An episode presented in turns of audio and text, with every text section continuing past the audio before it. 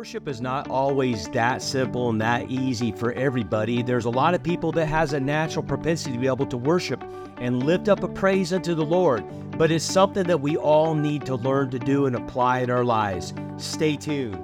Thank you for listening to Life is Jesus Christ with Sean Paul.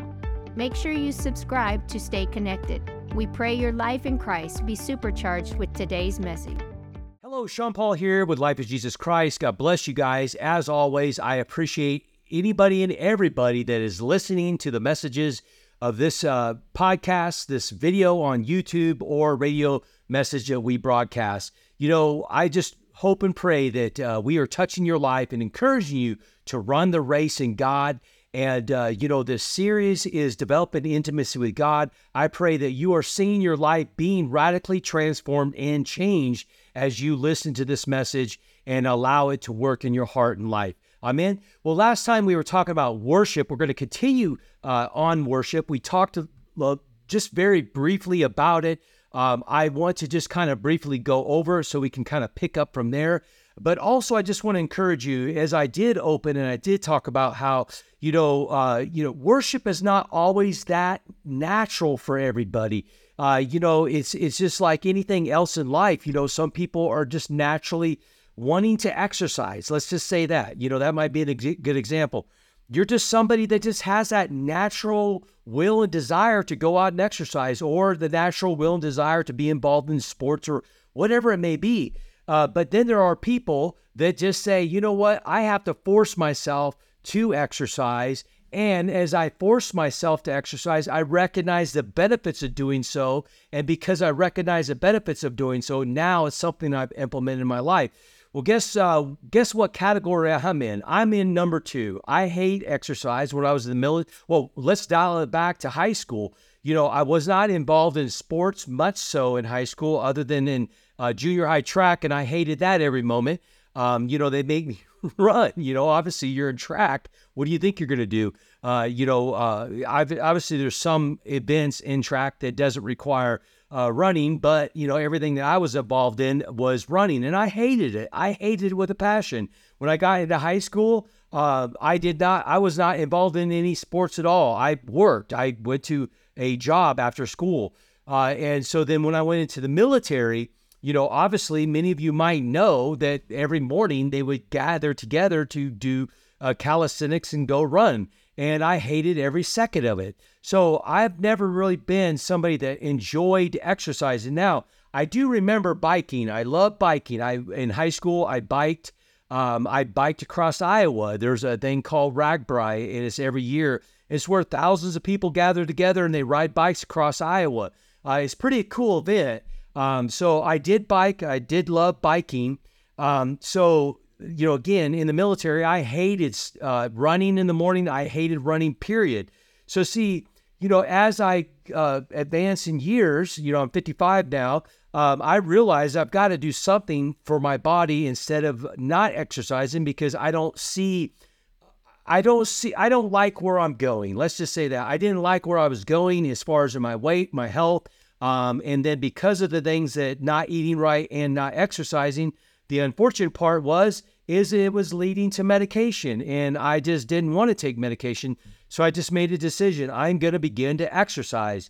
And it's just something that I would probably say on a regular basis. I exercise every day. So in saying all that, it's the same thing with worshiping God. I'm not going to say it's the exact same thing, but it's similar. Let's just say that. It's a great analogy.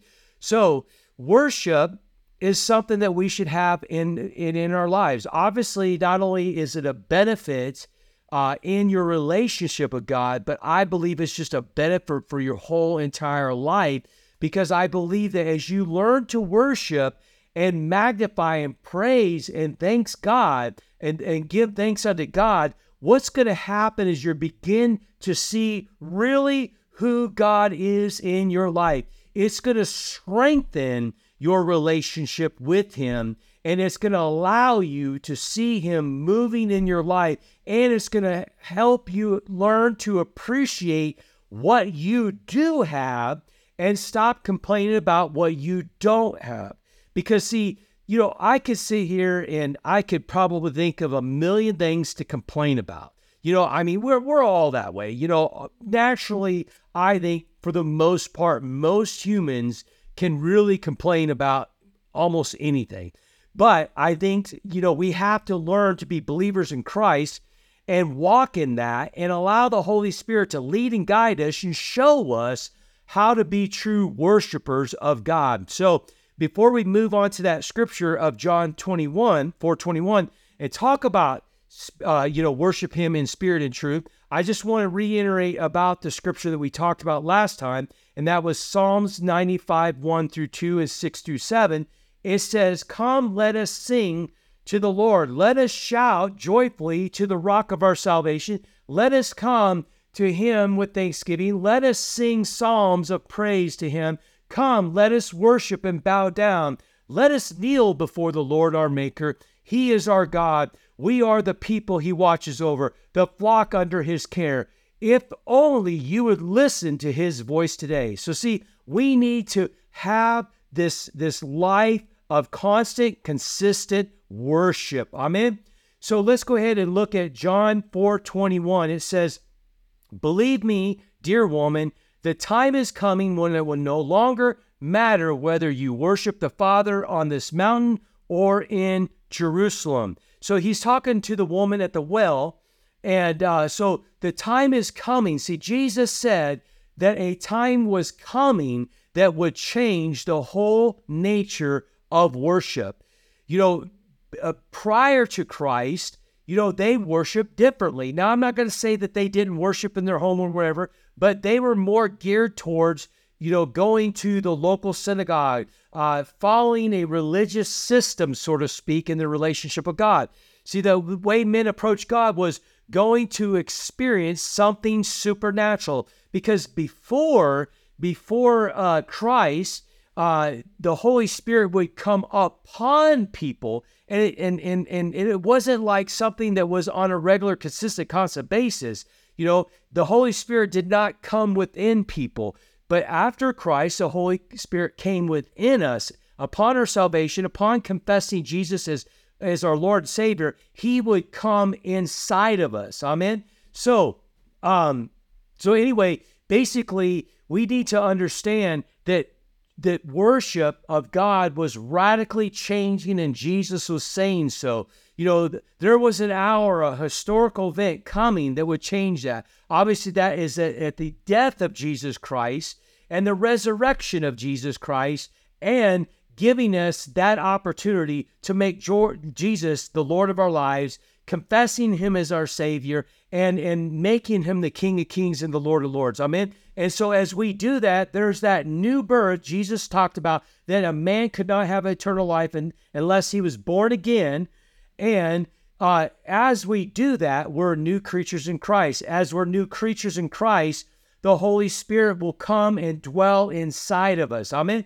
So see, the place of worship was no longer the local temple. You know, the place of worship was no longer the local synagogue. It was in our hearts through the Holy Spirit. Amen. Through the power of the living God coming inside of us. And I believe that if we are tuned in and we are sensitive to the Holy Spirit, sensitive to Him speaking to us, what will happen is we will be led by Him to begin to consistently live a life of worship unto God. You know, I mean, there's been many times I will catch myself going down the road and just thinking unto God and begin to pray unto Him and begin to just pray in the Spirit. And then all of a sudden I just start worshiping and lifting up His name and thanking Him for who He is and thanking Him for what He's doing in my life. Thank you for what He's doing in my family, in my marriage, in my relationship with my children and with my grandchildren, my son-in-laws. So see, it's an endless opportunity to begin to just give Him worship and praise. You know, I am still, you know, as a missionary in Guatemala, living in the mission field, I am still a missionary that's connected to my church in the United States, a church that I've been connected to for the last over 30 years. For over 30 years, I've been connected to this church, and I still praise God daily for this church, daily for what they're doing in my lives, daily that I'm connected to them, daily to the knowledge that I have come to understand through the truth of what they're ministering and preaching and teaching. Because obviously I believe that they're preaching and teaching the truth of God's word that radically transformed my life. And today, because of today, or because of them today, I'm still living this life in Christ. So see, there's so many things that I can lift up to God and give him praise. Amen. So let's go ahead and stay on course. So basically, Jesus, of course, was referring to his death and the coming of the Holy Spirit. The place of worship is no longer the temple or a particular location on earth. God's presence will dwell in our hearts and live inside of us. That was not happening before Jesus Christ in the Old Testament. Amen. His people worship him wherever they are, and they can worship him every day, all day long. To me, a life of worship is not only, singing praise or singing worship songs, but also too is something that we can quietly do in our hearts. We can think, we can ponder, we can think of who God is and what he's doing in our lives. Amen. So it's not about going, you saying, well, I can't do that in my workplace. They wouldn't appreciate that. They wouldn't accept that. No, that's, you can worship God silently. You could think in your mind of who he is and what he's doing in your heart and life. You could think of all these things of what he's doing in your life, and you can give him the praise for it. Amen. So you can worship him all day long. Amen. You can follow the leading of the Holy Spirit as he leads and guides you into worship all day long. So let's go ahead and look at John 4:23-24. It says, but the time is coming, indeed, it's here now, when true worshipers will worship the Father in spirit and in truth. The Father's looking for those who will worship him that way. For God is a spirit. To those who worship him must worship him in spirit and in truth. So basically it says this, worship in our spirit with the spiritual drive and the ability of one's soul, seeking the most intimate communion and fellowship with God. Amen. With the spiritual core of one's life and being, trusting and resting in God's acceptance and love and care. So see, we worship God with our spirits. Amen. Yes, we worship with our minds, with our knowledge, but really it needs to be within our spirits that we're drawing that worship out. And in communication or in cooperation with the Holy Spirit, he will lead us and guide us in this worship of the Lord in spirit and in truth. Amen. So see, it's so important that we don't worship God out of our carnality, out of our flesh, because there's a lot of times that we can get in our flesh. We can speak from our flesh. We can worship from our flesh. We can, worship in such a way that, maybe we're trying to get people's attention and show them how spiritual and how godly we are because, oh, wow, look how good we are when we worship. We can, let's say, for example, there's a corporate worship. A corporate worship is worshiping amongst other believers in Christ Jesus, other brothers and sisters in the Lord. And as we're worshiping, I've always noticed that there's a flow. There's a flow going within the congregation, within the corporate worship, that maybe we start out with a praise song. Maybe it's a song with the faster tempo.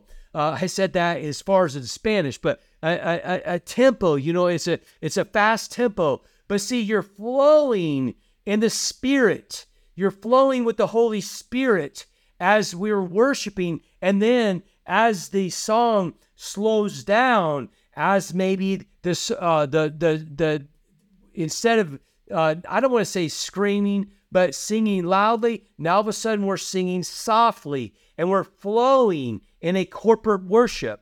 But see, then all of a sudden there's that one. I'm not saying in every situation or all church services. I'm just saying some that I have been in.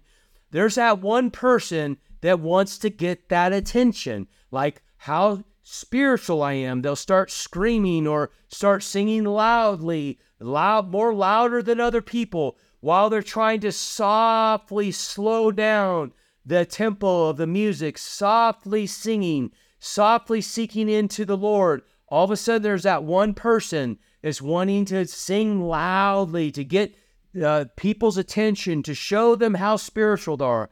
See, to me, we need to be worshiping the Lord, not with our carnality, not with our flesh, not with, look how great I am, look how spiritual I am, but we need to be flowing with the Holy Spirit, flowing as the Holy Spirit guides and leads our spirit as we are worshiping in spirit and truth. Amen?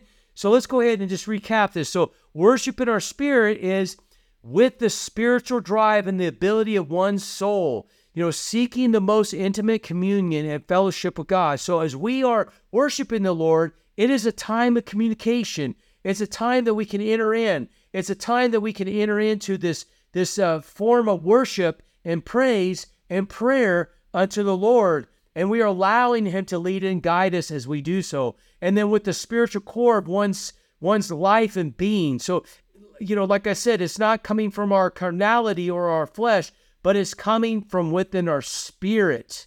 Amen. And I shared before, maybe last time, I talked about worshiping in my car. There was a time that I was going to work, and the Lord just filled the car. I mean, it was just such an awesome presence of who He is, and it was just I was such in awe of His presence, and I would begin to cry and weep and cry out to God and who He is and what He's doing in my life and how special He is, and I was worshiping Him for what He was doing in my life at that given moment.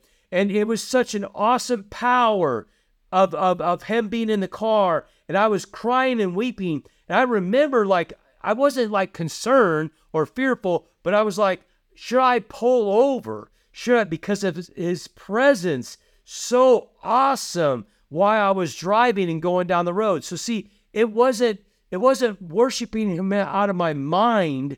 It was worshiping out of the core of who I am as a spiritual being. Amen? Because the Bible says that we are spirit, soul, and body. Spirit, soul, our minds, and body. So see, we are a spiritual being before anything else. I am a spiritual being that has a soul, a mind, and I live in a body. Amen? So see, so we got to sing and worship out of our spirit and not out of our minds and not out of our flesh and carnality. Amen?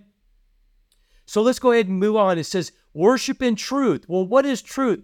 Truth is a quality of being in accord with what is true, to the content of what is true. So we must not come to Him with a half heart, like a wandering mind. And, you know, I got to admit, and you know, I tell myself all the time in these messages, I have a wandering mind. I have a mind that allows myself to be distracted many times over. And this is something that I have to fight on a constant basis and say, put the phone down. You know, like if I'm in a time of prayer or worshiping the Lord, I'm like, put the phone down, mute the phone, put the phone in the bedroom, come back in the office and spend time with God. You know, like when I go to walk in the mornings and I have it in my pocket, it's like burning a hole in my pocket, like I got to pull my phone out. And then because I'm going to be distracted, or while I'm in church, I feel like I got to check my messages. I know this sounds ridiculous to some, and some may be able to identify with this. But see, while we're worshiping unto God, we cannot have a half heart. We got to have a heart that is not allowing ourselves for our minds to wander and to allow our minds to be distracted. So see, to me, it's like while you're talking to your spouse, let's just think about that. It's like you're talking to your spouse, and while you're talking to your spouse, you're allowing your mind to wander, and you're spending time with them at a romantic dinner, and you're spending time with them, and you're talking about, and you're sharing sweet nothings with them. You're sharing precious words to them. All of a sudden, you're like, oh, wait, you know, I'm going to look at my phone. You know, I'm going to check my messages, you know. And so, see, to me, that is, I don't want to say it could be, but yeah, it's like insulting to God. Really it is, because to me, I think it would be the same thing as like if I am, spending time with my wife and I'm speaking sweet nothings to her, and then all of a sudden I'm distracted and looking at my phone.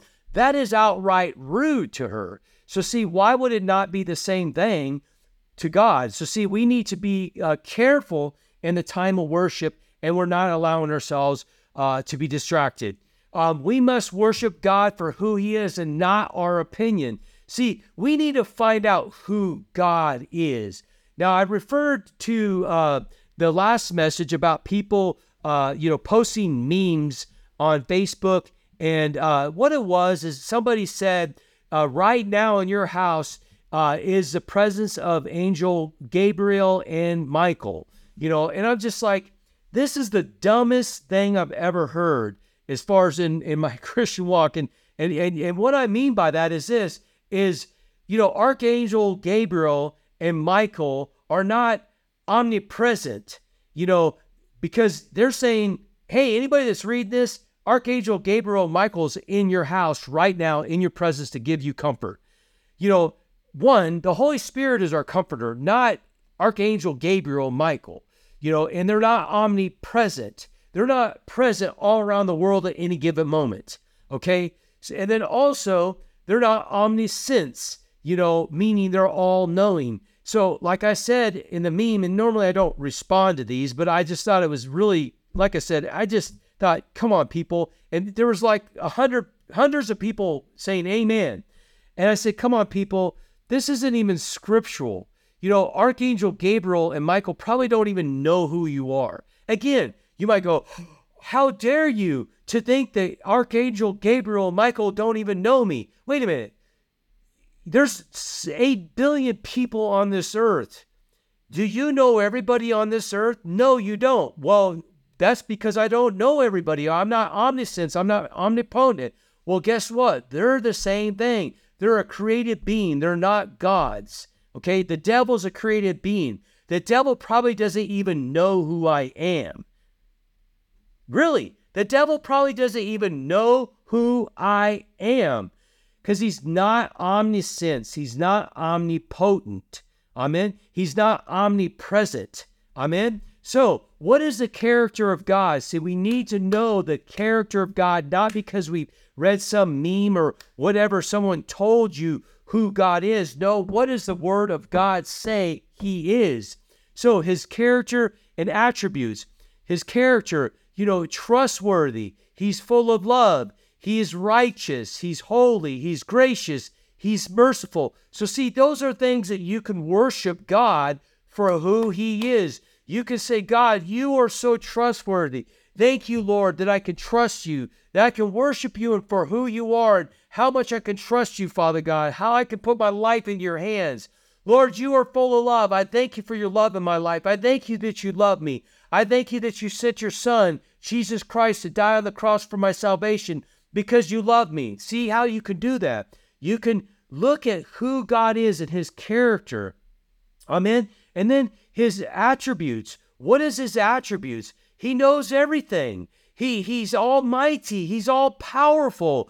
He's everywhere. He's omniscience, omnipresence. He's omnipresence. He's everywhere at any given moment. He's everywhere. He's everywhere around the whole entire universe. That's how big God is. So see, you can worship him on these attributes of who he is, he's all powerful, omnipotent. Amen. He's sovereign. He's 3 in 1: Father God, the Holy Spirit, and I'm sorry, I just looked at the time. I got distracted. He's the Holy Spirit, Jesus, and the Father. Amen.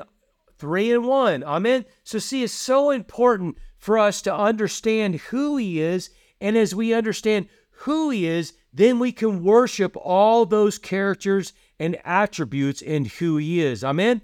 And then also, I said, don't worship him in your own opinion. Many are messed up because they don't know really who God is. They have this figure of imagination of who God is, but they don't know who he is according to the word of who he is. Amen. And then also it says, It is their only opinion and assumptions, you know, and because, again, they have these opinions and assumptions of who God is, they can literally be worshiping the wrong God, so to speak.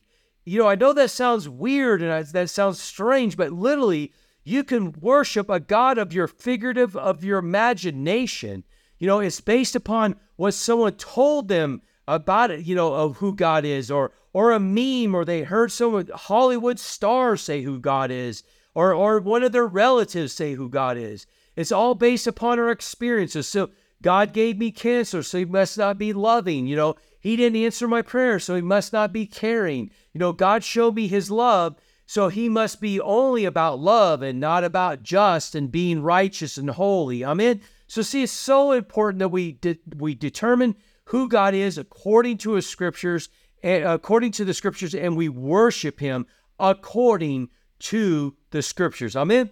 Well, we're out of time. We need to go. Let's go ahead and pray, and we'll pick up worship next time on the next part of this series. So let's go ahead and pray. Father, I just pray that those that are listening, their hearts and lives are touched. They're learning how to worship you. They're learning how to enter in. They're learning how to utilize worship in their time of prayer and seeking your face and developing intimacy with you. Father God, I just praise you and thank you that as they draw closer to you, you draw closer to them, that they develop this awesome relationship with you. In Jesus' mighty name, amen. And then also, Father, for those that are listening that have not committed their lives to Christ, they want to make Jesus the Lord of their life, it's a simple prayer as this. Simply say, Jesus, I want to make you the Lord of my life. I want to make you the King of Kings of my life. I want you to enter into my life, and I want to serve you. Thank you for forgiving me of my sins. Thank you for shedding your blood upon the cross for my sins. I thank you that now I'm a new creature in Christ Jesus. I'm born again. The Holy Spirit's now in my heart, and I'm going to live this life for you. Thank you to show me a church that I'm to attend, to serve in, to give in, to be discipled in, to be raised up in. In Jesus' mighty name, amen. God bless you guys. Thank you so much. Have an amazing day. Bye-bye. Hey, this is Sean Paul here, and I just want to thank you so much for tuning in. My heart is that you find the life Jesus Christ has for you, that you truly become fulfilled in him. And make sure you subscribe and stay tuned, because